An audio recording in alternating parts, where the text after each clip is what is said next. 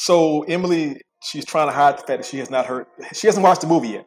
You've never seen it. I it? grew up in the 80s and there was always something on the TV like when I was a kid and they didn't necessarily be like, "Oh, we shouldn't be watching this because there's a kid around." So it's possible that I've seen it or seen parts of it, but no, not as, a, as an adult. And I wanted to listen I wanted to watch the movie in preparation for today, but I was so focused on getting my freaking taxes done and I got them I got them done early this morning and I'm so proud. Priorities, Emily, priorities. Did you hear that Did you hear that podcast? Podcast. Did you hear that podcast? Did you hear that that podcast? podcast? Podcast. I watched the movie last night, or I watched half of the movie last night. As I was watching it, I was reminded of like all of the times. I, I realized I've never actually watched it all the way through. Like I've seen bits and piece of, pieces of it here and there on like channel 38 or channel 26 or something like that when it would come on when I was younger. And that's what I was reminded of as I was watching this. The feelings of, I don't know, I felt immense sadness, I guess, as a child when I was watching this movie. So rewatching it now, and you know trying to watch it in its entirety i i, I got glimpses of that uh, th- those feelings i had as a child Johnny, that's de- depressing as hell. Maurice was so eager to out me as not having watched the movie that we didn't do our whole intro. We didn't say who we are, any of that stuff. All right. On that note, love, true love. I love how you asked me what that was from. Like I wasn't, I wouldn't know that that was the Princess Bride. I was just making sure you was actually Emily. Uh, making sure you was actually you. So, i love the princess Making Bride. sure I hadn't been body snatched. Oh, that's such a good movie. I used to watch it too much. Yeah, I had to is. stop watching it every year. that was that's a great movie that was one of the movies Inconceivable. Yeah. one of the like maybe 10 movies that i've seen more than 20 times Yeah, I think I'm in that same Yeah. boat. I don't think you. I don't think you know what that word means. Is that how he says it? What's the quote? I don't, I don't think that means what you think it means Yeah, there you go. Oh my goodness. And look, it's fine. It's fine that like not everybody saw the whole movie or whatever recently or whatever like that because you know the point is like we're talking about the podcast that talks about it, so we're sort of bringing them into the conversation that- more than the movie itself anyway. So Mhm. all right, so I'll, I'll, do the intro now. All right, welcome to the what's the name of our podcast? I, I. Uh, that's what Did you hear said. that? oh yeah did you hear that Yeah. we should change it to that. Welcome to the Did You Hear That podcast, featuring two co-hosts with cooler names than mine, Emily Stat Strong and Jadi Mwendo. This is your moderator, Maurice Carlos Ruffin, and this week we're going to talk about Unspooled, the podcast hosted by Amy Nicholson and Paul Scheer, covering Raging Bull in their November 27, 2019 episode. Hey guys. Hey. hey I love how we started off this episode unofficially giggling about uh, movies. We're all clearly movie buffs, and I think I think we need to call you the not the moderator of our show, but the referee, since we've been talking about boxing, and because me and Jody kind of like you know, I'm looking for more boxing terms. Like we uh we jab at each Duke other. Yeah, out. we duke it out. We jab at each other. there you go. Ding ding. That was an excellent segue. I love that. Referee. Well, well, look. So you know, here we are, at, um, the world's uh, most popular podcast. So we should just get right into it with some industry, industry news. So this is an interesting news item I came across that, um, like, sort of warmed my heart, but also kind of scared me. So apparently, podcasting now has its first official awards ceremony. This is from Reuters News. So this says that the newly formed Podcast Academy, which started uh, last year, um, will ho- will hand out its first awards, the Ambies, for the best in a booming industry that has room for everybody from Prince Harry and Kim Kardashians uh, to a student with a smartphone. Apparently, some 55% of Americans over the age of 12 or 162 million people have listened to a podcast at least once, up from 36% five years ago. And uh, so I'm just curious, like, is this a good thing or a bad thing? What do y'all think? Honestly i thought you were going to say 150 million people have a podcast That's what I thought you were going to say because it seems like everybody has a podcast. um, in terms of there being an award for podcasting, yeah, I mean that's cool. It was, I mean, it was eventual. You know, it was going to happen. We love awards for some reason. I personally am not a big fan of award shows, but I do appreciate recognition for excellence. You know, so I don't have a problem with. it. I'll probably never watch the event, but I'll be, you know, I'll probably check out whoever wins for best podcast or whatever. I mean, in true fashion, they shouldn't stream it. They, they shouldn't have you be able to see it. You shouldn't be able to watch it. You should only be able to listen to it. Ah, good point. Good point. I agree with that, and I can't wait until like Jadi wins like co-host of the year, and he just like takes it all back what he just said. yeah, I was gonna say this won't happen much, but I completely agree with Jadi. Um, and so then here's our second news item, and it's not really like a like a news thing so much as it's like a question. So this is in um, Vulture.com, you know, this New Yorker magazine, uh, excuse me, New York magazine, and they asked the question: Are we on the verge of a groundswell of misinformation podcasts, like what happened with YouTube, where you would go to somebody's uh, uh, channel and they would just like give you all this crazy information about history and politics that was totally untrue. I haven't seen that in my uh, listening habits, but maybe because I'm being um, you know persuaded by propaganda right now. I don't know remember I told you that one of the podcasts I was listening to to fall asleep, like I would know just enough about some of the subjects that I'd be like, that's not right. So I'd be like falling asleep and I'd just randomly be like, well, that's a skewed perspective. You know, uh, it was a history podcast that you're supposed to be able to fall asleep to, like um, kind of aimed at kids. So yeah, I have always, I've been thinking about that. Like since I, since I started recognizing that some of the things in that podcast weren't necessarily true. I mean, like they were, they were being sort of presented in a very skewed way and that, you know, everything you listen to on on a podcast is essentially being presented to you by a personality by someone with a, an agenda perspective. And so i think you know you always have to ask yourself what what are the possible blind spots of this person? Like i might be amused i might appreciate this person's perspective but that doesn't mean like it's inherently true. I feel that. On on one hand it's it's sad that we can't trust media anymore. But on the other hand maybe have we ever really been able to trust media like there's the the saying history is written by the victor which in and of itself says that you know history is skewed to whoever you know ends up writing it whoever wins enough to end up writing it. So all of it i guess is skewed since you know we weren't there i guess. I don't know. Think about orson welles war of the worlds right? Yeah. What is media? I mean like me and maurice are storytellers we're writers. You know you tell stories about hypothetical matchups of box you know boxers and yeah none of that happened but you're telling you know but there is reality and truth in what you're talking about because you're talking about the real athletes mm-hmm. in hypothetical matchups with each other. So i mean we i think we just have to we just need more bias training. We need more media bias training. Yeah, that's where we are we're media bias training. So that's where we are as a country like that's where we are as a society. I mean it's i i, I kind of wish we could go back. I used to complain a lot about um politics and the media and you know this that and the other but now i i kind of long for the good old days where you could pretty much trust that the information coming out of you know abc nightly news or nbc nightly news was pretty factual. It was probably correct you know you know but now there's so many sources and like everybody's in a rush to be first that even the the reputable sources are often wrong or often presenting misleading information or factually incorrect information. So you know, since I'm the queen of segues, I think I got a segue here where I can get us back to our regularly scheduled uh, segment. Speaking of that, one of the podcasts that I listened to this week is a podcast I occasionally. Um, Maurice always teases me that I usually have to start from the beginning and actually listen sequentially, um, but I don't always, especially when it comes to like news podcasts. And there's a podcast called Behind the Lens, and it's the reporters from the local um, news organization called The Lens, which is a nonprofit news organization, and it's sort of them talking about the stories that they've written about and researched that week. And it's really interesting because they do really strive for that independence and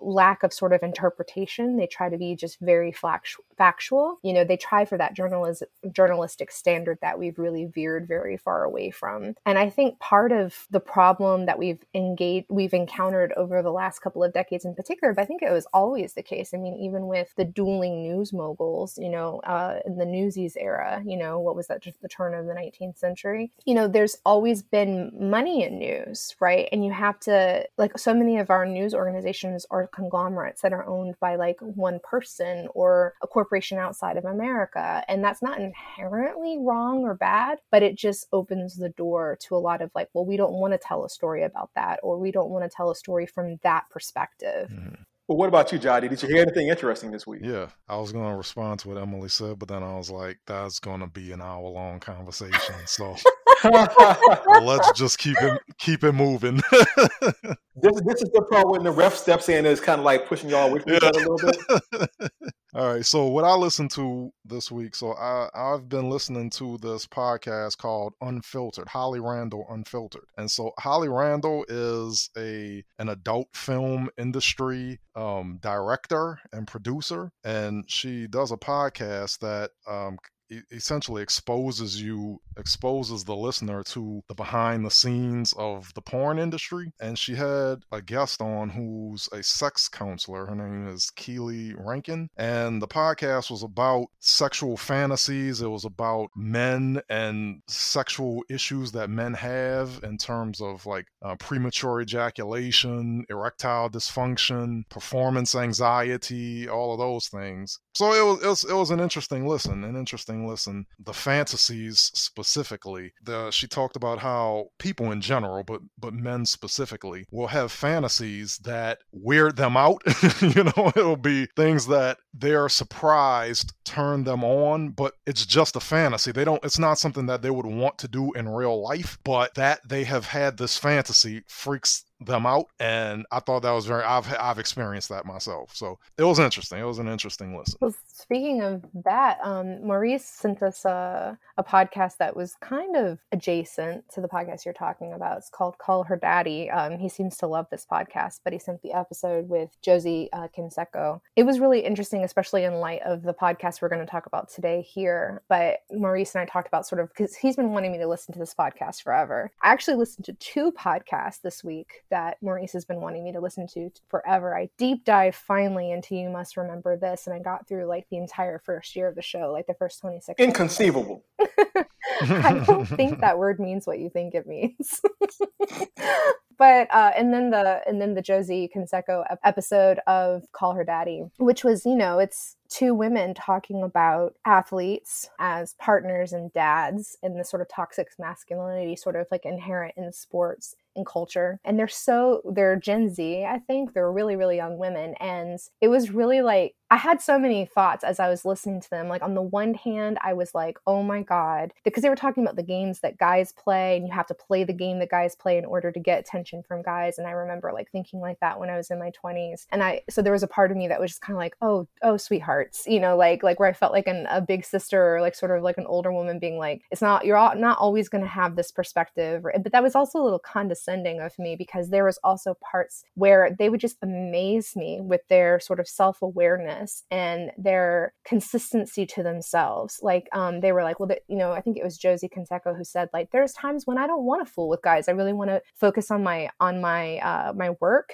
and myself, and I don't want any guys around me at that time. And like that's a time for me to be really focused on myself. And I just remember being bowled away by that, by by the sort of self awareness and the sort of like honoring of what she needs as a person, as a as a artist, as somebody building a career in the world. So I had so many thoughts during that podcast. Thanks for sending it, Maurice. I'm glad you listened to it. I, I found the show interesting too. I think what you both have mentioned are these sort of um, ideas that people maybe have a hard time talking about, whether it's a fantasy that you don't quite want to live out or whether it's the way that people see young women in our culture. I find it fascinating. I think it's one of the reasons why we all love podcasts so much because you never know what you're going to get until you give it a chance, right? Mm-hmm. That's right.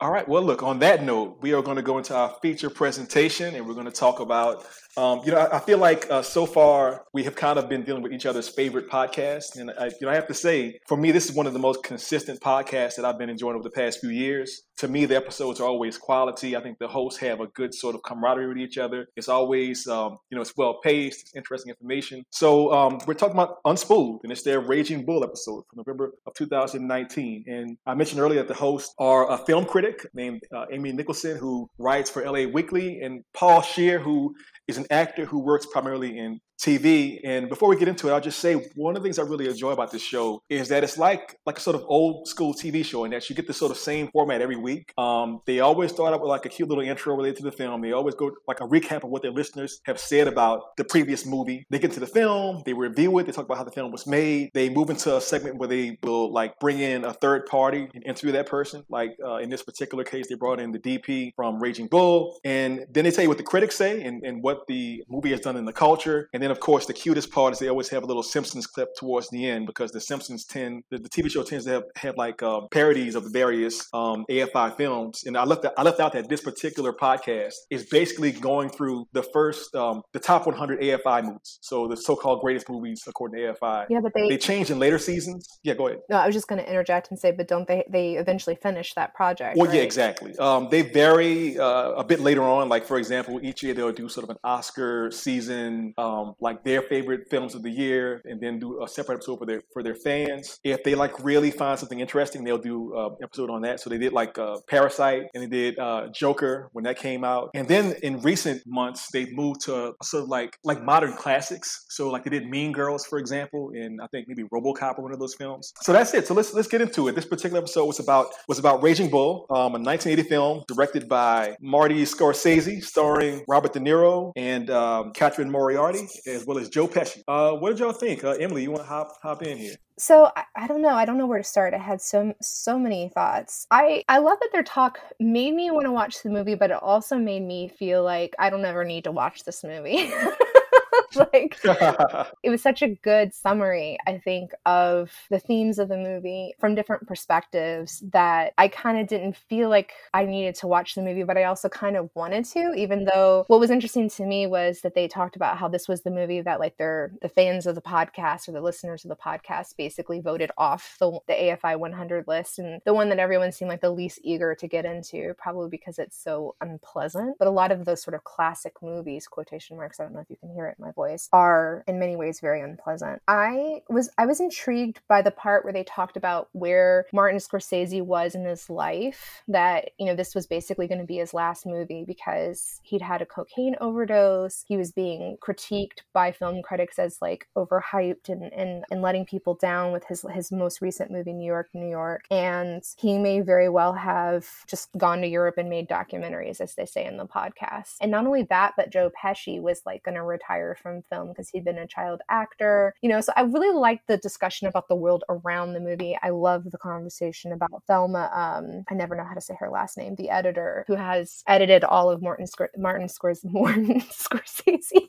Martin Scorsese's movies since this movie. So I don't know. I had a lot of thoughts. Um, I'm curious to see what what Jody thinks. Yeah, general thoughts, Jody. Well, I liked this episode, um, and if I had only listened to this episode, I would have been like, man, I, I need to add this podcast to my list. Uh, you know, put it in queue, put a number of episodes in queue. I'm probably still going to do it anyway. I, I, thought they were very informative, very knowledgeable, especially Amy, what's her name? Amy Nicholson. Yes. Yeah, I thought she was extremely knowledgeable. The way that she would connect just small parts in Raging Bull to various other movies. Like in, in one of the, the, scenes in Raging Bull, she said that uh, Vicky, uh, what's her name? Vicky LaMotta, Kathy Moreno. Um, let me start that over. Cathy. Uh, she said that um, Cathy Moriarty, who played Vicky LaMotta, uh, she wore a gray dress in one of the scenes, and she harkened it back to Kim Novak in Vertigo. Mm-hmm. Yeah. I was like, wow, that's that's very knowledgeable. How, how, do you just pull that off the top of your head unless you are extremely knowledgeable? You know. So there was a lot of those things. Um, so it really surprised me, and in fact, I liked the episode so much that I went and found one of my favorite movies, Goodfellas, oh, no. and listened to what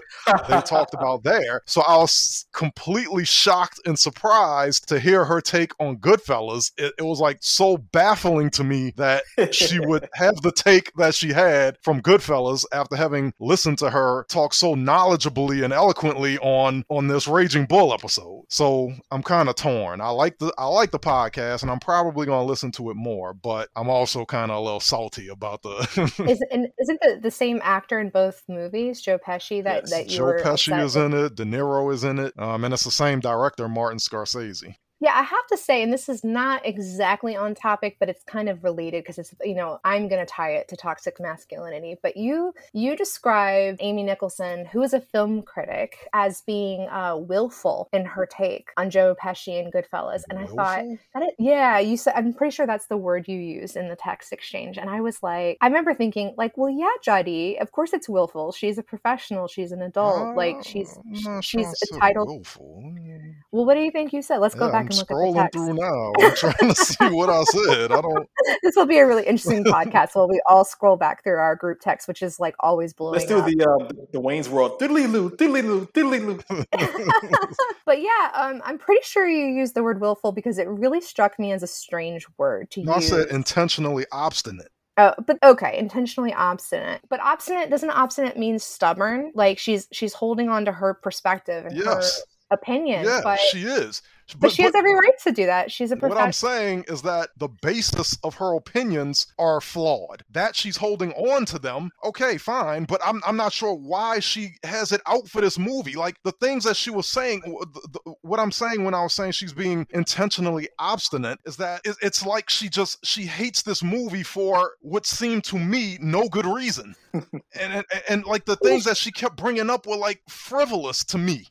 It's Yeah. like why, why why do you hate this movie so much? It's like you like you just I, I don't know being obstinate for no reason. Well, you know what I mean? Yeah, but I mean, but movies and our take on them are so subjective, right? I'll have to listen to that episode because I'm really curious to see like what it was. And so, what do you think? Why do you think her? T- I know this is off topic. Maybe Maurice wants to get us back on topic. Well, I was gonna say like the, the thing about podcasts is that they're like a box of chocolates. You never know what you're gonna get, and you know, like I didn't get to say like what my favorite was this week because I'm, I'm the main person this week. But I'll just say like one of my long-term favorites is one called um, Now Playing, and I think it's probably the, the oldest film podcast. It goes back to at least 2010. And I happened to hear- the episode this week about Interstellar, which is one of my favorite films, and they just trashed it. And I'm like, I love these guys. I mean, I mean they're great, but they were just like, yeah, this film sucks, and they gave like chapter and verse about why it sucked, and I was hurt, you know. Um, but I guess Mhm. what, I, what, I, what I'll say is that you know it's part of what podcasts are like, right? Like you know, people's subjective opinions and personalities may not always match yours, and you know, it's just a part of it. I do think that one of the things that the Unspooled podcast is trying to do, like I think the mission statement early in this in the first season is that look, we have hundred films here. We want to go into these films and decide whether or not each one of these films deserves to be like in the sort of canon of the top so-called 100 films. And so part of their mission statement is to kind of say, all right, do we have too many films about boxing? Do we have too many films about uh, Martin Scorsese? Do we have too many Robert De Niro films? And then, you know, they'll sort of go back and forth on it. And I think Paul Scheer is the one who's more, more often to kind of say, no, I think it should stay here. And then Amy Nicholson probably takes more of a, a pointed critique where she kind of goes, well, look, I mean, we got three other films like this. Let's kick this one off. And so I just think that's the sort of framing of the of the whole show as opposed to they're all great, let's keep them all and see how it sort of works out. Yeah, but in this episode, it was Paul Scheer who was like, "Well, we could lose this one," and she was like, yeah, at fir- that was a surprise. Yeah, and at first, and which I mean, this was my first episode with him, so but it, it still felt surprising. And then he and she was like, "Yeah, I love it when you." She used like a boxing metaphor. She's like, "I love it when you," I can't remember, or like punch up or whatever it was. But you know, what's interesting to me is what you made me think of is there was this critic who who used to write for Entertainment Weekly named Lisa Schwarzbaum, and I, I've talked ad nauseum about how bad my memory is. So the fact that I remember this woman's name, she she would almost always disagree with me, or I would almost always have like a disagree, like a opposite opinion of movies from her, from of books from her. She um, but she was so incisive and funny and and just like like her the way she wrote about her opinions. It was like it was like I read her reviews knowing I was going to disagree with her, and so if she disliked a movie, I was like, well, I'll probably like this movie, you know. But it was like I kind of had a playful relationship with her in my head, you know, about like, oh, she's gonna hate this movie that I really liked. That, that was funny when uh, they quoted uh, was it Roger Ebert his Yes. critique of this other movie critic. Yeah, John Simon. he, he was like basically this guy's a bastard. He don't like movies. you know, He fuck know him. people. Oh, whoops! Can I say that? yeah, you No. know, My just My us. bad. Yeah, come on.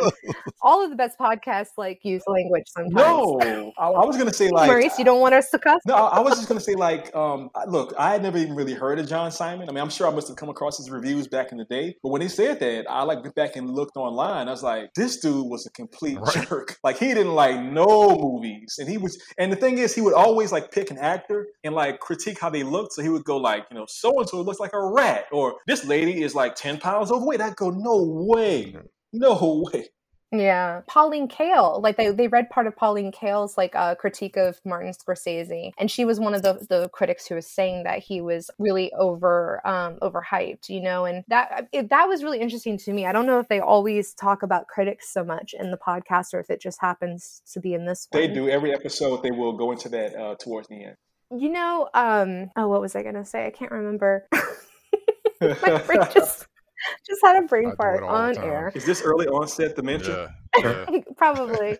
Amy Nicholson is my kind of woman because you know that I have been railing against the sort of rugged individual concept of America and like the men who made America, like in the History Network, sort of ad nauseum. Wait, do that voice again. The men who made America. That's great.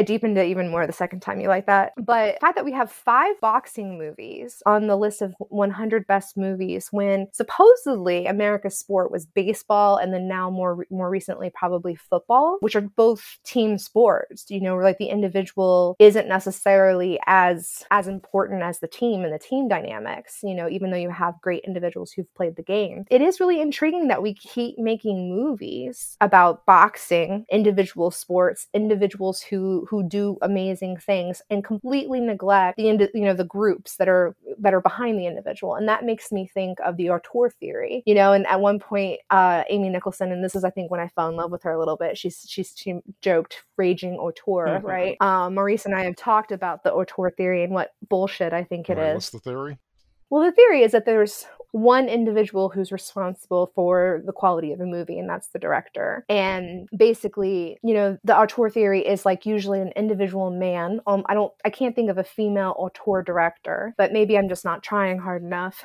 But I don't think they really exist. And if they do exist, like for instance, Kathryn Bigelow was got an Oscar. It's for usually doing topics that are very masculine, very violent, that kind of thing. So it's this idea that you know, there's only one personality, there's only one artistic vision on a movie. Even though there's a lot of people coming together to make that movie, they're basically all sort of like, you know, slaves to the vision of the auteur director. And I think it's very damaging. I think it's very damaging to movies. I think it's very damaging to the directors. I think it's very damaging to professionals who are working with them to make a movie happen. And I I went a little far afield. But, but you but you were gonna say I I was no, I was just really intrigued by by Amy Nicholson's sort of joke about raging auteur, and then also like pointing out that we have so many. They both pointed out we have so many boxing films on this, which, which is an individual sport as opposed to a group well, sport.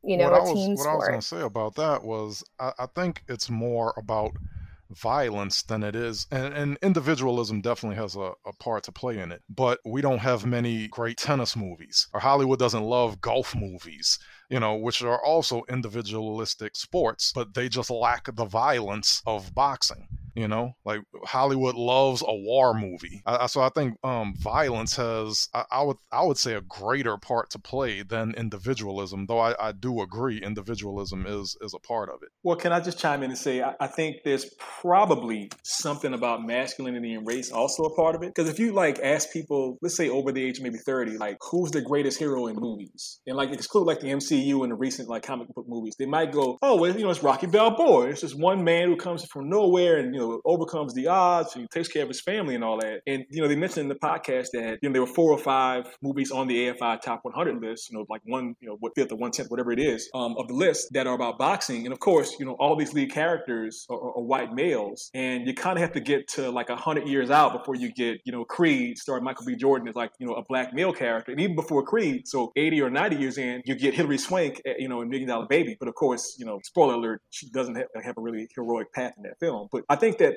that the reason why I really appreciate Amy Nicholson is because she's always given me this sort of other side of the um, critique. Just like a, a, side note for myself is that whenever I watch a film, I often go to um, Rotten Tomatoes and just see what professional critics have said about it. And one thing I will always do is it says like 50 reviews um, on a, on a post by professional critics. I'll try and only read the ones about women first, and I do that because often there's only like one or two or maybe three, if that. And you know, ultimately, like their reviews always more different from everybody else's reviews than like the 10 top guys who are kind of always saying the same things. And so I just really like her in this sort of uh, role in the podcast of being that person who's sort of bringing it in. Doris Day was wearing this dress in this film that's just like the one that uh, Catherine Moriarty is wearing. Or you know, isn't it funny that we have like all these films with you know uh, Robert De Niro in the lead role and they're all on, on top of this list? You know, why is that? I think a lot of other people wouldn't ask those questions, and so I just really appreciate that about her. Yeah, and I remember what I was going to say earlier, and it was basically like um, she's basically the kid in the group project who does her homework. Because like Jody said, she has to know movies really well to pull this off the top of her head, and she's probably pulling some things off the top of her head, but she's not pulling everything off the top of her head. She's doing research. She's you know she's connecting the dots. She's thinking about it, and he he's sort of like the comedian, you know, the comic relief, and he, he you know, he doesn't seem as invested in like doing any research or doing his homework, at least from this episode, because he acknowledged a couple times in the episodes that he didn't do any research. So I think it is really interesting, not just that it's a man and a woman, but it's like a woman whose professional job is to sort of view movies through this critical lens, and then a man whose professional job it is to be in films. I, I think that's a really interesting dynamic. Can we talk about? Um, I always appreciate, you know,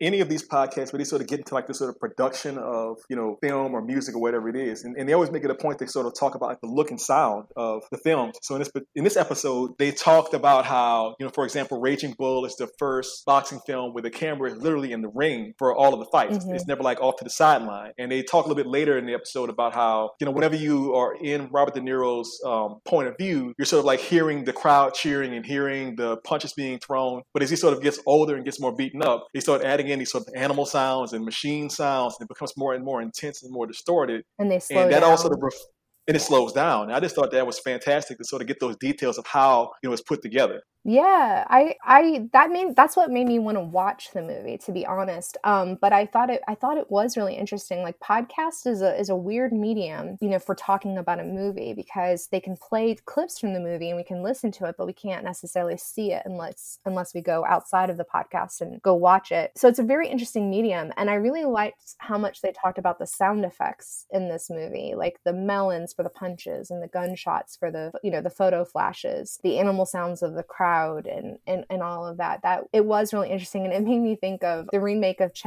texas chainsaw massacre where i was so freaked out by it that i couldn't like watch the film and i went with my boyfriend at the time and like had my face buried in his shoulder the whole time and he told me later that i was probably more scared than anybody else because the acting was horrible but the sound effects were great Wait a second. Uh, point of clarification: Were you on that film? Oh, I didn't work on that movie. No, that was okay, I was I just, in, just making sure. I was still in college when that when the remake of Texas Chainsaw Massacre came out. Okay, but I was on. Know, Emily Stat Strong was a was a you know a big film person for, for quite some time, working on many different films, and I did some very minor work, but nothing like what what she did. So I think what you're thinking of is I was in I was working on Final Destination. Okay, I was a fan of Final Destination as a kid. The first one came out I think when I was still in high school, and then by the time I worked on one of the Final Destination movies, it was the fifth one, and it was literally called The Final Destination. And I remember reading the script, hmm. being like, I don't believe them. This is not going to be the last one. And there have been like two or three since.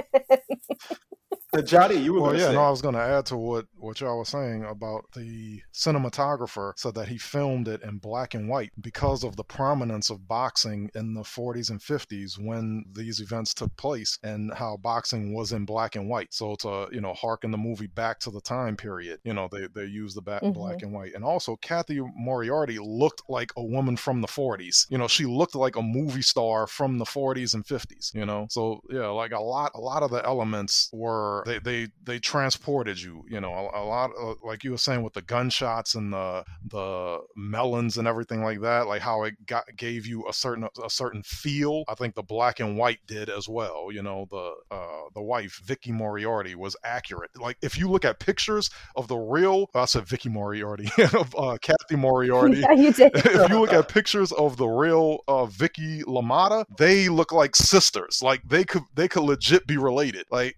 I mean, it's, it's, it was just very accurate. I thought, you know, very authentic. Yeah, and you know, And like can I- that's. I was going to say that Scheer said something about it being like a biopic, and like maybe it wasn't qualified to be in the top 100 because it was a biopic. But I think it was all of these technical aspects in the movie that maybe got it Mhm. there. Yeah, you know, one thing that I think is like a secret weapon for this show on Unspooled is that they always will bring in somebody from the industry who can like comment in a very special way about it. You know, I think one episode they actually brought in um, Olivia de Havilland, who was the sister in Gone with the Wind, and she was like 100 years old when they had on the episode, and she was hilarious. She had like memories of being on the set of Gone with the Wind and you know, joking about um, uh, Catherine O'Hara. And so, you know, and so in this episode they bring in this DP, Michael Chapman, and this is somebody who had worked with um, Scorsese a few times. It was interesting to get like all these sort of insights about what was going on uh, throughout the filming. And I'm not sure if he was the one that mentioned this or if it, if it was Amy Nicholson, but just just that that fun factoid that one week Scorsese was sick, so they brought in his he brought in his dad to cover the wedding Yeah. scene for a was week Amy Nicholson. and direct yeah. that. I mean, yeah, yeah, she said that. But just like those little fun facts, to me, it's like catnip because it's just it's so behind the scenes. What I thought, what do you guys think? Oh, go ahead, go ahead. Go ahead, No, I was gonna say what I what I thought was hilarious about that interview is that guy also worked on Space Jam, and he was like, "Wait, you like Space Jam?" Yes. he was like, "This movie was trash." You know was- I mean, it was doubly hilarious because Amy, Amy being Amy, she didn't say she liked it. Like she, like he couldn't force her to say she liked it, but she didn't like it. He didn't want her to like it. well, and she said she said she it was it was in, influential because she watched it as a kid, and he was like, "Oh yeah, you watched it as a kid. I get, I get it." Right. You actually said Ca- uh, Ca- Catherine O'Hara uh, was in Gone with the Wind, Maurice, and I, she was not in Gone with the Wind.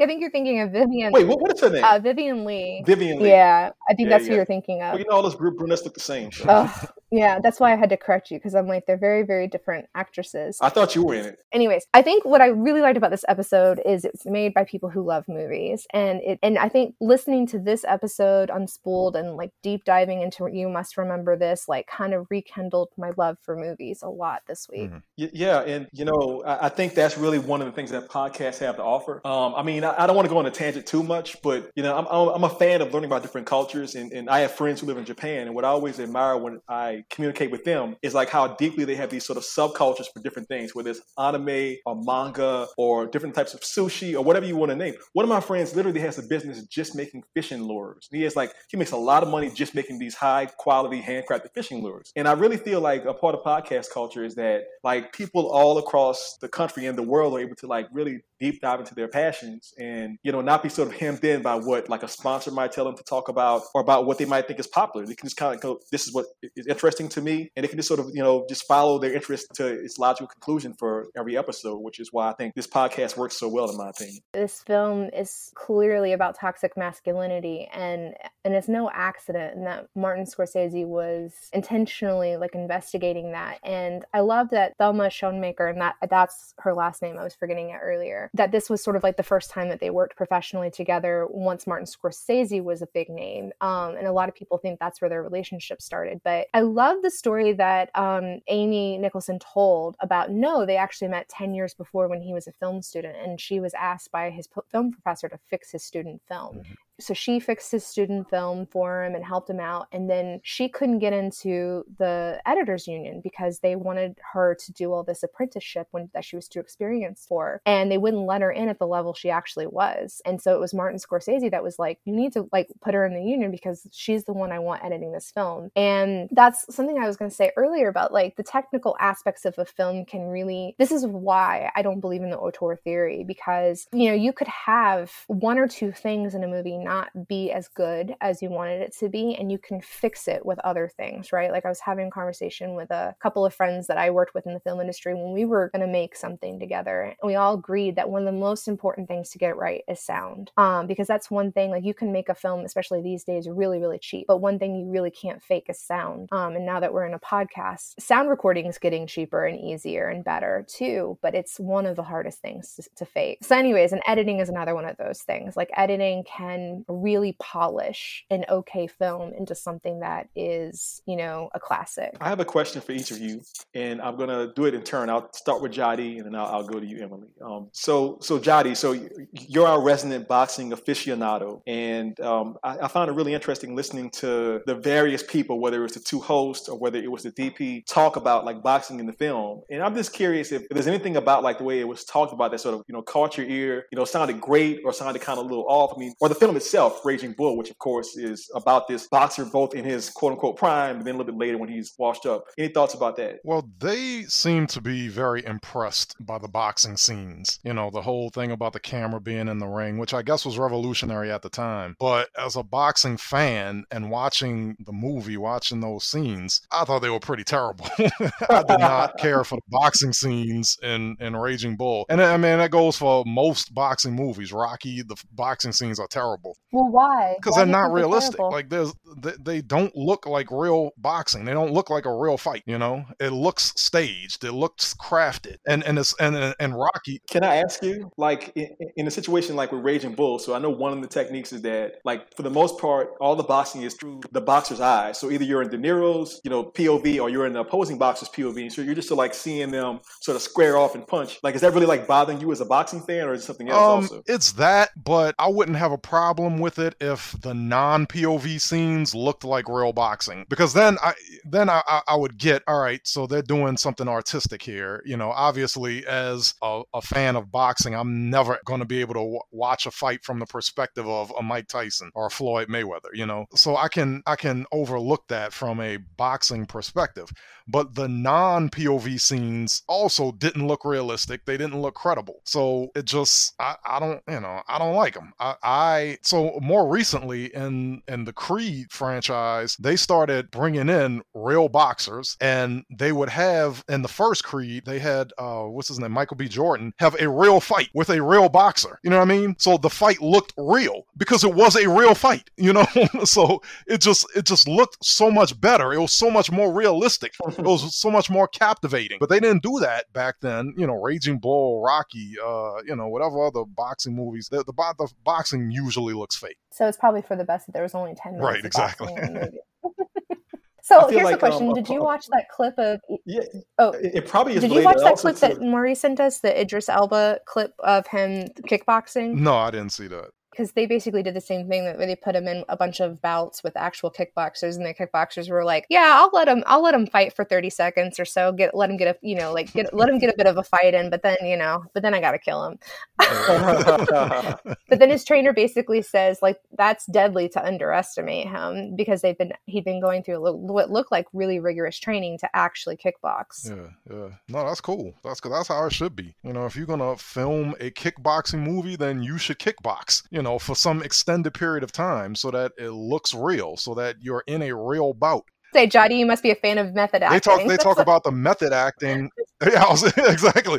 They were talking about how De Niro gained all of this weight. Honestly, that's another thing. Why I feel like he wasn't old and fat in the movie enough to justify him putting on all of that weight. But you know, they, that's method acting, I guess. So if we're gonna Yeah. do that, then we should do the same thing with the fight scenes. yeah that's really good Maybe point. part of what makes the movie feel so fake to Jadi is that, like Scorsese himself, I think, as Amy Nicholson told us, like he didn't want to make the film. He was not a uh, sports fan or a boxing fan, you know, or, or um, a LaMotta fan. So, like, he's kind of doing it all against his will. Yeah. On the flip side of that, I think that maybe the reason why movies like Raging Bull or Rocky and others were so successful is because, you know, like, I mean, as a creative person, I know that, like, when you're making something that is basically a fantasy, people often respond to that more than they will to reality, which is why, for example, you know, Star Wars is maybe the biggest film of all time versus like, you know, a documentary about people, you know, making airplanes and flying around during World War II.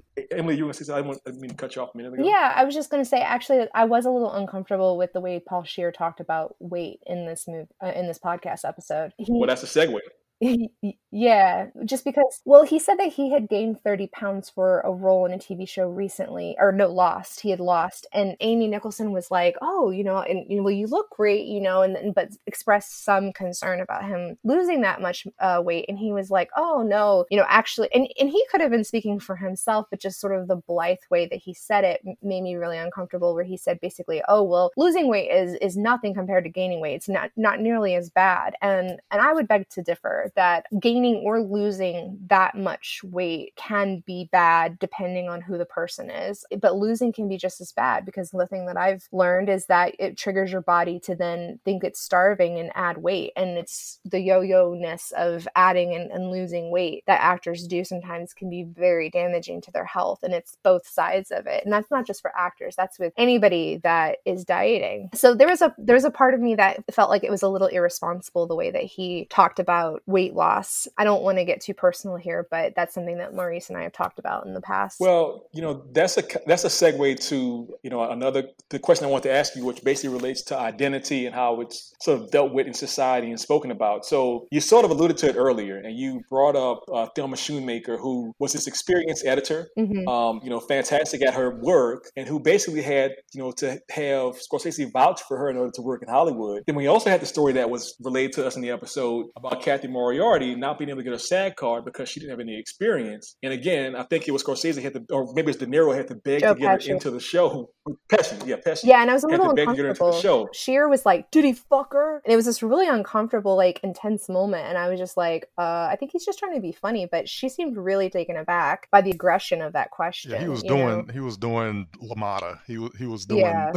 a scene like basically a scene from the movie. I don't know if they film in person, but like that would be really startling Yeah. to just have your like co-host just start being LaMotta like right next to you all of a sudden. Well, you know, I have to say, like, it's one of the dynamics of the show is that, like, I mean, he he's a pretty good actor, considering he doesn't have like a huge Hollywood career, and so often he will like go into a character right in the middle of it, and, and I give like props to like your relationship because she never flinches, she never like goes, "That's too much." She kind of goes, "I see what you're doing. You're doing this line from the show." Like, he'll sing sometimes, he'll start like doing a weird She may accent. be saying it and they just edit it out. That's true. I mean, that's that's entirely possible. she That's could entirely be possible. she could be like reel it back dude you know especially like if they're in the same little recording booth together like so that's something i did want to Well, yeah you didn't ask your question There was a second part of the question.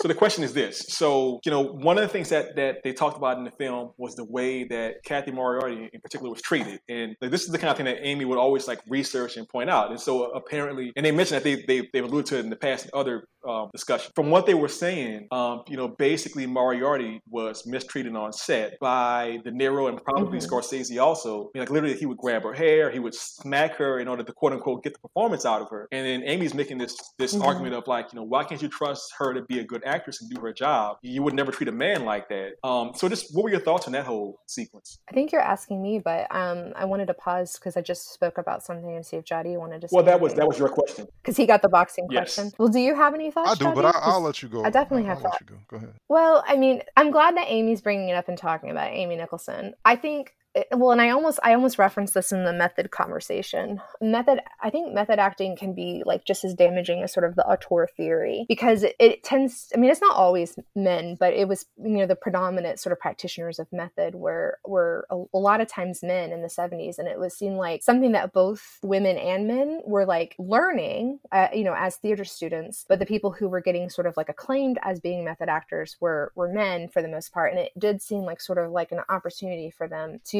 uh, to abuse the people around them, uh, particularly the women. Um, but it's not just the method acting sort of training. I think. I think we definitely need to have these conversations, and it makes it a little harder to engage in some of these these classic films. I think you know because the same thing happened in Ta- Last Tango in Paris, if I understand correctly, that it was essentially like pretty much a rape on camera, and it's it's hard to it's hard to watch those again. I was a big Tarantino fan, especially a Kill Bill duology, and you know, and then getting a little bit more uncomfortable with Kill, you know, with uh Tarantino, and and and then also hearing about the rampant abuse of the actresses, um, Uma Thurman, you know, kind of inciting a car accident with her in it. I mean, it's it's important to talk about. It's it makes a lot of classic films kind of unbearable in some ways. Well, I, I do want to bring Jadi in, but I, but I want to actually expand because you know at the in the first part of the episode they will always talk about the previous film and their listeners' response to it. And so the previous film, of course, was Annie Hall, right? And of course that's Woody Allen, who we know has this huge history not only as a filmmaker but as like this sort of poster child for toxic masculinity. And a big part of that conversation that I thought was was really really interesting that they kind of came to a consensus on was that you know Annie Hall, you know that that um, that character is almost a stand-in for a lot of society, which kind of said you know I met this interesting guy, this Woody Allen, and then I sort of moved on for him because he just was never going to change and become a better person. And I think these parts of the conversation all sort of jive together. Right. It's like men are excused for narcissism and violence. Okay, so like Paul Shearer said some I think it was Paul said something about, you know, Jack Jack LaMotta is like driven by emotions. And I'm like and and basically kind of said something about the character's kind of childlike in some ways, although I don't think he used the word childlike. And basically every human being is driven by emotions, but like part of the process of maturing is learning how not to act exclusively out of our emotions. That really was interesting to me like because the you know they they kept playing clips where he was like pushing and pushing and pushing and needling people, right? And you know, do everything for me and then I'm going to criticize the way you're doing it, you know, all of this sort of this need for attention and proof of adoration and narcissism and and violence. It you know, what I what I wonder is, you know, the movie wasn't, you know, universally appreciated in its time, but it did land a spot on this this list. Give me the steak, Vicky. And it's like maybe I want the steak, Vicky.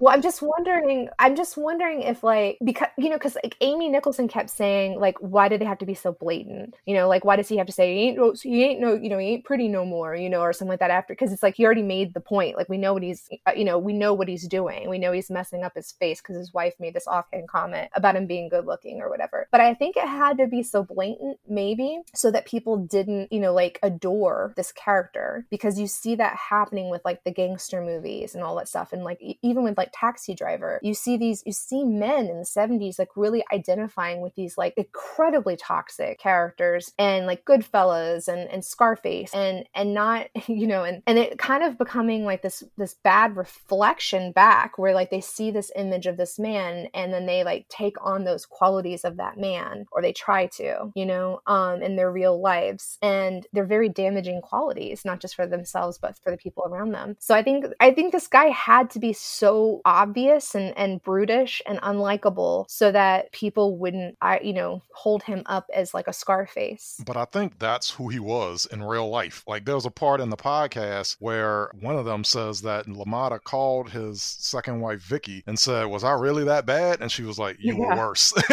you know, that's really yeah. he was a bastard. He was a fucking. We, dang, but was it also Vicky who said that like De Niro looked so much like him that she almost slept with him? Yes, right. that it's was funny, funny, but it's also like it, it it kind of underscores like domestic violence. I think in a real way. You know, they they kind of touched upon that in the podcast about like some people being like, you know, I don't believe that this woman would stay with this guy, and it's like, okay, well, let's. How much time do you have? Do you want to start investigating the like complex mm-hmm. psychological dynamics of, of domestic abuse? You know. But um, back back to your question um about the the um rough treatment of Cathy Moriarty on the set. I I wonder about because they brought like you said they brought up in past movies how harshly they treated women on, on the set and not trusting them to act. Um, in this particular case, this was her first time acting, and who knows what was going on behind this? Like maybe they were doing scenes and it was like, wow, this she's terrible, or she's not getting the right, you know, whatever, whatever. I don't know. I'm I'm, I'm saying I, I would want more information um, before I just conclude, you know, oh well, they didn't let her act, you know she she had never yeah but before, that's the thing is before, like that's you know? why she couldn't get her sag card you know? How many times do you see a man in his first movie like you know getting acclaim like oh wow you know or whatever or like harrison ford was a fucking carpenter you know? I mean maybe that's ho- hollywood lore or whatever but you didn't see people like well, also maybe it just goes back to male and female roles in films right? Because you don't often see men getting harangued and harassed and uh, you know and stalked and you know and and maltreated the way and it, it, we you know we do with ingenues and movies. So like they're not set up for the same level of abuse you know because they have to prove themselves and get their acting chops and stuff like that. And it was it was really interesting when paul scheer said like i wonder what would have happened if this had been like jodie foster who wanted the role. You know like if she would have been as as maltreated as this woman in her first movie. And it's i think that's the wrong it's an interesting question to ask but i think it's the wrong question to ask. I think instead of being like well if there was more in a more established established, you know, film actress in this movie who they could trust as an actor, maybe they wouldn't have had to slap her face and pull her hair. You know, that's an interesting but bad question to ask because the question to be asked is, is why are so many of the roles in movies that we want to make these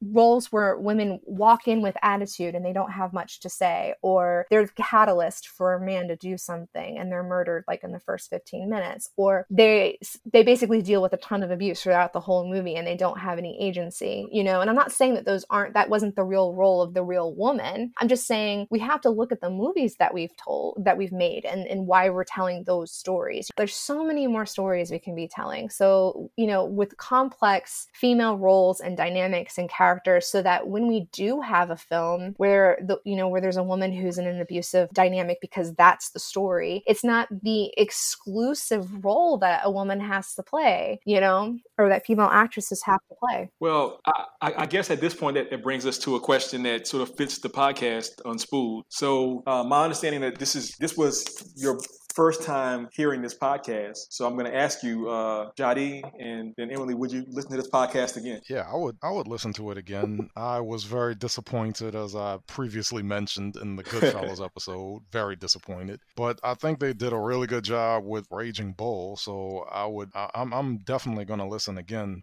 Uh, pick out probably one of my other um, well-loved movies. And... Why don't you pick a movie you don't like as much and see how? why don't you pick a movie? Why don't you pick a movie you hate and see what you think of? That's actually not a bad idea. I think I've done that with this show myself. um, it might be a bad idea to pick another favorite movie. I yeah, I'm gonna listen to more episodes. There, I definitely kind of want to start at the beginning with this with this show and kind of power through. And, and I, I just love the idea of it. And like, I think that watching all of the AFI top 100 movies is such a is such a interesting task. Yeah. So I I sent a in the in the chat I put a link to the AFI list and I took the little quiz on it where you can check off the you know movies in the list to see how many of the AFI top 100 you've seen. And I've seen 53 of the top 100. I may have seen parts because I studied film. I'm pretty sure I've seen parts of a lot of these movies. But if I couldn't like remember having seen the movie all the way through, I didn't count What it. did y'all think about him them being like there's no Tom Cruise movies in the top 100? like, what Tom Tom Cruise? What? hey, wait a minute. You know, Tom Cruise and Magnolia did a pretty good job. Ugh. I was thinking A Few Good Men. Like that was a movie I watched a ton as a kid for some reason. It seemed like it was going to be in the in the classic Oh no, category. that was a good movie. A Few Good Men was a good movie. Th- They pointed out that I think, I mean, I could be misstating this, but I think they said there are no movies from the 80s on the AFI list. Huh. There, there is. From E.T. 80s. Raging Bulls from Yes. Raging Bull is from 1980. So, like, that's the last one. No, E- That's- E.T.'s on the list, and that's from the 80s. Oh, you're right. Yep. Okay, Raiders of the Lost Ark is on the list. It's from 81. I'm looking at the list now. Tootsie from 82. Well, maybe I just made that up. I may have misheard what they said. Maybe they it was something else that they said along the same lines. But I, I did want to say that um, I think what you'll find interesting is that one of the features in the early episodes is that they don't pick in order what they're going to listen to. They had like this little dice that somebody made for them, like a single die, Really? and they would roll it. And it was like it's like a it's a it was like a hundred sided die, and it would always say, "All right, Uh-huh. forty nine. So we would go to the next, you know, to the next thing on the list on you know, number forty nine. And um, and then also, you know, I always felt kind of bad, like some, some FOMO, because um, they have a pretty active Facebook presence, and like a lot of their fans will be on there talking about the episodes. But I've always listened to the episodes time delayed, so I can never actually interact with any of these different things. So you'll see that also. You'll say, "Hey, you know, this week, you know, uh, we're gonna do we're gonna do singing in the rain. You know, call in for your best rendition of tap dancing on the phone." And people actually do it. It's, it's pretty hilarious to like hear people like doing their versions of things. You heard in this episode, it was um raging animals like raging parrot, you know, raging chimpanzee, that kind of stuff. So they always do that as well. I like that aspect of the show. Um, so seven of the 100 movies are from the 80s. I just Oh, that's- that's pretty counted. Yeah, but what do you guys think about the fact that there's only two of these lists? There was one from 98, and then they updated it in 2007, and they haven't updated it since 2007. What do you guys think about that? Well, I mean, what I would say is, um, as somebody who is like kind of a film geek, I made it a point to like get a bunch of these lists years ago, like maybe seven or eight years ago. It's like the AFI list, the British film list, and you know Ebert's list of best films. And I'm forgetting one right now. It's one of the big ones. But I looked at all of them, and I was kind of all right. I'm, gonna- I'm to make my list of films to watch from these. And what I noticed is that like each list has its own bias. So like obviously the BFI is mostly British, but then it does have a lot of American films. And then you'll have like Ebert, whose movies are always like if it's a pretty looking movie, or you know, there's certain things he sort of lean towards for some reason. And then some lists just are not very good at all. You kind of go, why are these films in this list? Like there's a list of like directors' famous uh, favorite films from a certain period of time. It's like these are some pretty strange films. But um, I like the fact that the list is being updated. Maybe not too often because if you did it every year, it would be too volatile. Um, maybe twice in whatever two decades is not enough. But you know, I think they tend to take a lot of time with these lists. At least every, at least once every 10 years. Yeah. Yeah, I mean, you would have expected a new one at least in like 2016 to 2018. You know, Yeah. Yeah, I, I- yeah, I think they should update it at least once a decade. But I just, I just did the, uh, quiz. how many have you seen? I've seen 42 out of the 100. Hmm. So You got some work to do. yeah, exactly. That's a lot I'm missing. I think the last time I did it, I was up to like 85. Wow, that's a lot. Yeah, but he's intentionally trying to like check stuff off. And... Oh, okay. I'm intentionally doing it. And, and, I'm in a film group on Facebook where they are crazy. Like there's one person who literally watches a film every single day. And I think he's up to like 1,500 wow. films. I'm like, that's way too crazy. I, you I keep a list of the movies you watch, right? yeah, yeah, yeah, yeah, of course. Of course, yeah. And look, I'll, give a spoiler alert for um, for Jadi. So, you know, I'm not, a, I'm not afraid to say this. My favorite film of all time is Forrest Gump, which is a very controversial film. And Paul does not like Forrest Gump at all. And you heard him allude to it at the beginning of this episode where they were talking about Annie Hall versus Forrest Gump. And one of the viewers like called him out. One of the listeners called him out for saying, you know, why do you like uh, Annie Hall where he doesn't change and Woody Allen's character doesn't change, but you can't stand Forrest Gump where he also doesn't change? He can't really defend himself. He sort of says, Amy, can you sort of explain on my behalf uh, what I'm trying to say? He just cannot stand Forrest Gump. Well, what he comes down to, I think, if I remember correctly, because I just listened to it right before we recorded, is he says, well, with Woody Allen and like and Annie Hall, like the point is, is that Alvy and Woody Allen know that that character is not going to change. And like that's kind of the point of the movies versus like Forrest Gump, you know, he doesn't even want to leave his neighborhood in New York, his very small neighborhood in New York versus like Woody Allen has seen, I'm not Woody Allen, uh, Forrest Gump has seen like the world. And, and if he hasn't been changed by seeing like the world, that seems like a failure to him of the movie. All I got to say is I'm going to challenge Paul Shorts, uh, Paul Scheer to a duel. if he wants to meet me at 10 paces before dawn, I'm there for it because that's my movie, man. I can't, I can't. You guys should just box it out. yeah, I'll do his laugh. if you're gonna duel him, I I will duel Amy over Goodfellas. so what I want to know is there more to discuss about toxic masculinity at, in this movie? I know that it sounds like you were kind of wrapping up this episode, Maurice, but I think I think we're letting ourselves off the hook too much. I think there's more to discuss about toxic masculinity. Well, I think the answer is yes. I mean, look, one, one point that you said earlier, you brought up, and I think it's the fact that toxic masculinity it hurts everybody, everybody within the blast field. So one of the things you pointed out was how the character of uh, LaMotta is always sort of needling people, and you know, I made the joke about you know giving the steak because he was talking talking to, to Vicky. Um, but of course, you know, Joe Pesci. I mean, look, I would not want to be an actor playing Joe Pesci in that film because you have De Niro just menacing the poor guy throughout the entire film from the beginning to the end. And of course, Paul brought up that LaMotta, like the actual real life guy, didn't even mention his own brother in the book that he wrote about the actual events because that's the kind of guy he is. Like, He didn't really even care to like bring him up into the into the um into the narrative. I, I, can only assume it's because his brother uh, wouldn't have wanted to be mentioned, or maybe they had a, a final falling out. And just as a side, yeah, they had a falling out. They had a side, yeah, they had a falling out. Um, a, a, side note, well, like he walked away from him, right at the end. Uh, apparently, a sad note is that um, the brother died in December, like just now. Oh.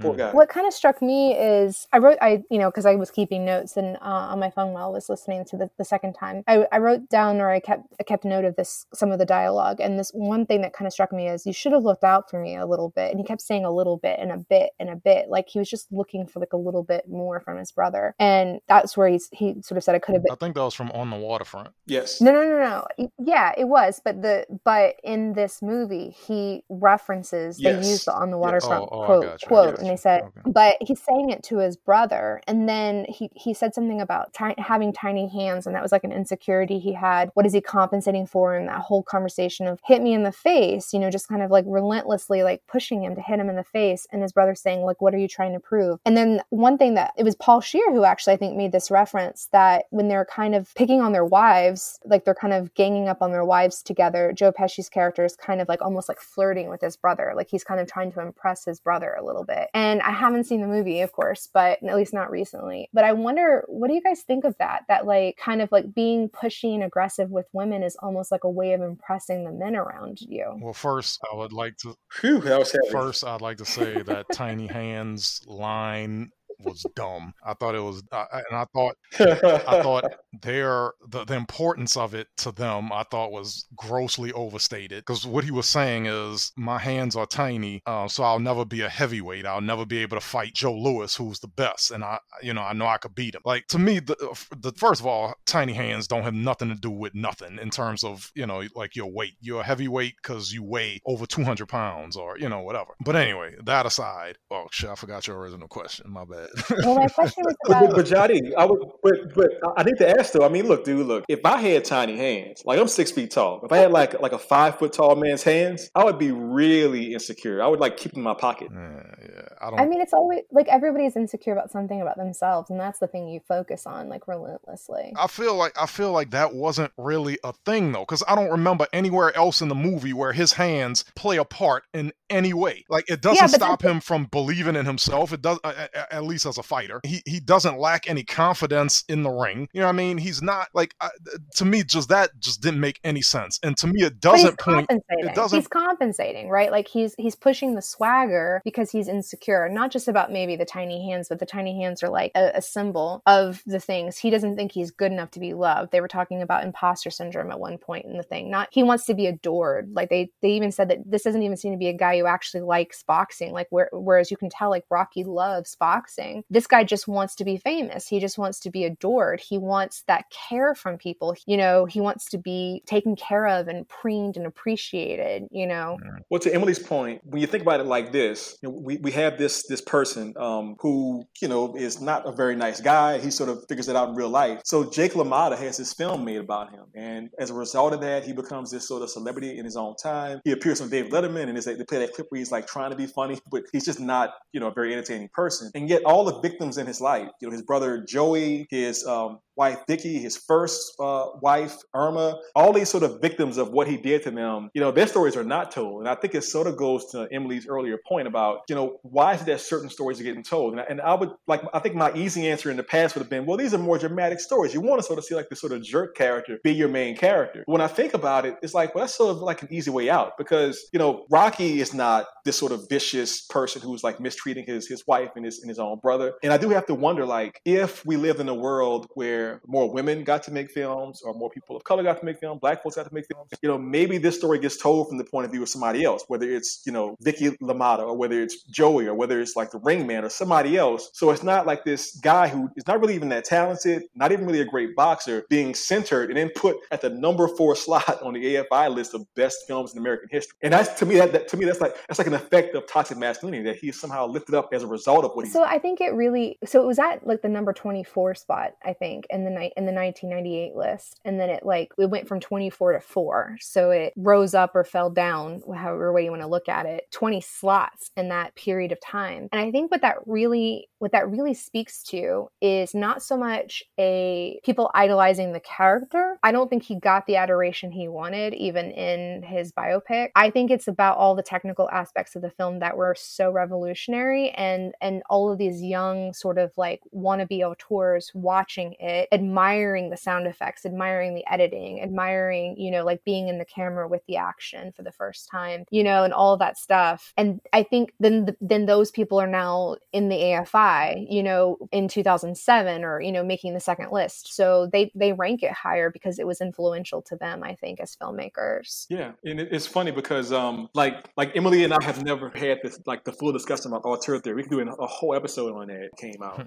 So All right. wow Oh, and I wanted, to, I wanted to correct something I said earlier. So I mentioned like the list that I use, and I mentioned AFI. Um, I also uh, relied on a list called uh, Sight and Sound, which is this sort of uh, legendary list that's been around for a very, very long time. And they, I think they're like every 12 years for some strange reason. I may be wrong about that, but it's a great list for like a good variety of films, and they even sort of give you like the most important quote unquote film from each country in the world. It's like the, the best Australian film, the best. And then this other thing I want to point out is um, um, th- there's a, a documentary series called The Story of Film. Uh, came out in 2011, and I watched it in 14, and it kind of like changed my life about about like film history. Basically, they go like to the very first film, like that. th- th- Like there's this train leaving a train station. It's like 10 seconds long, and he like starts with that, He- and he explains in detail like every innovation that filmmakers make uh, throughout the history of film. And one of the things I really loved about that is that in in the 20s, well, in the 15, in, in the teens and the 20s, he slows down and he focuses on women filmmakers, and he points out that there was this sort of golden age where women were, you know, you know, getting the opportunity to produce, direct, write, and really innovate. He even like points out how like this one director basically created like split screen shots and created like certain sort of cut techniques.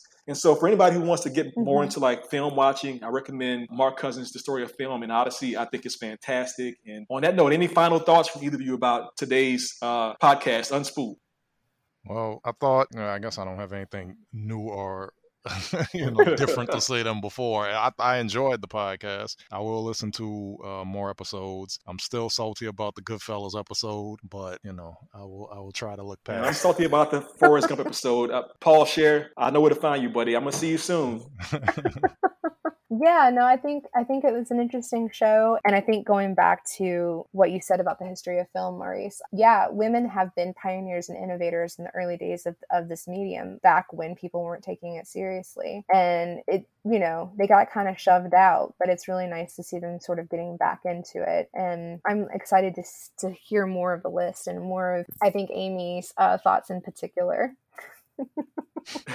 She's definitely my favorite of the two co-hosts. I have to. I, I, am willing to admit I definitely have a crush on Amy Nicholson. I definitely wanted to give a shout out to a director from um, from the mid 20th century, Ida Lupino. She's covered very in a lot of detail in that in that documentary series, The Story of Film, and, and a few other ones. Yes, exactly. And, and so you know, oh, and that that's that's the other. I had to say her name also. Um, Lois Weber. She was making films like in 1913, and she just, I mean, she like the techniques that like um, Lucas was using in Star Wars. Like she made some of those things in like 1913. So I want to make sure I mentioned both of those names before we uh, dropped out for the day. So on that note, I actually did have something. Oh. I did have something new and different. Um, one other thing, one last thing.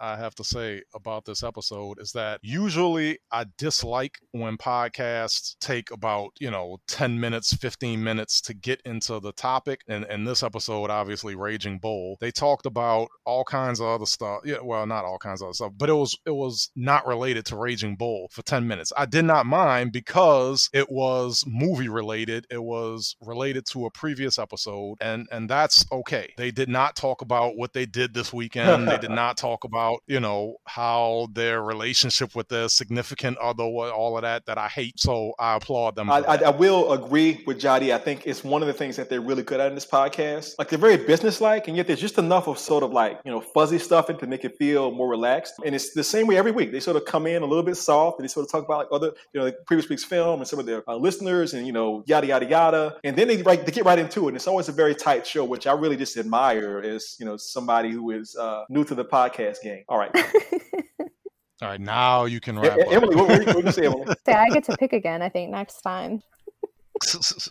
All right. On that note, thank you for listening to this week's episode of Did You Hear That podcast featuring Emily Stat Strong and Jody, no middle name, Window, as well as me, your referee, Maurice Carlos Ruffin. Thank you and keep your ears out. That's a terrible tagline. we'll work on it. We'll work Keep your it. ears out for us. If you just say it quicker, it's not as bad. Keep your ears tuned. We're going to box your ears. All right, I'm going to try to close it one more time. Why are we laughing? And thank you for listening to this week's episode of Did You Hear That podcast featuring Emily Stat Strong and Jody No Middle Name Window. I'm your referee, Maurice Carlos Ruffin, and we hope you heard that. That's a better one. That's better. I think that was a pretty good episode. I think we did good.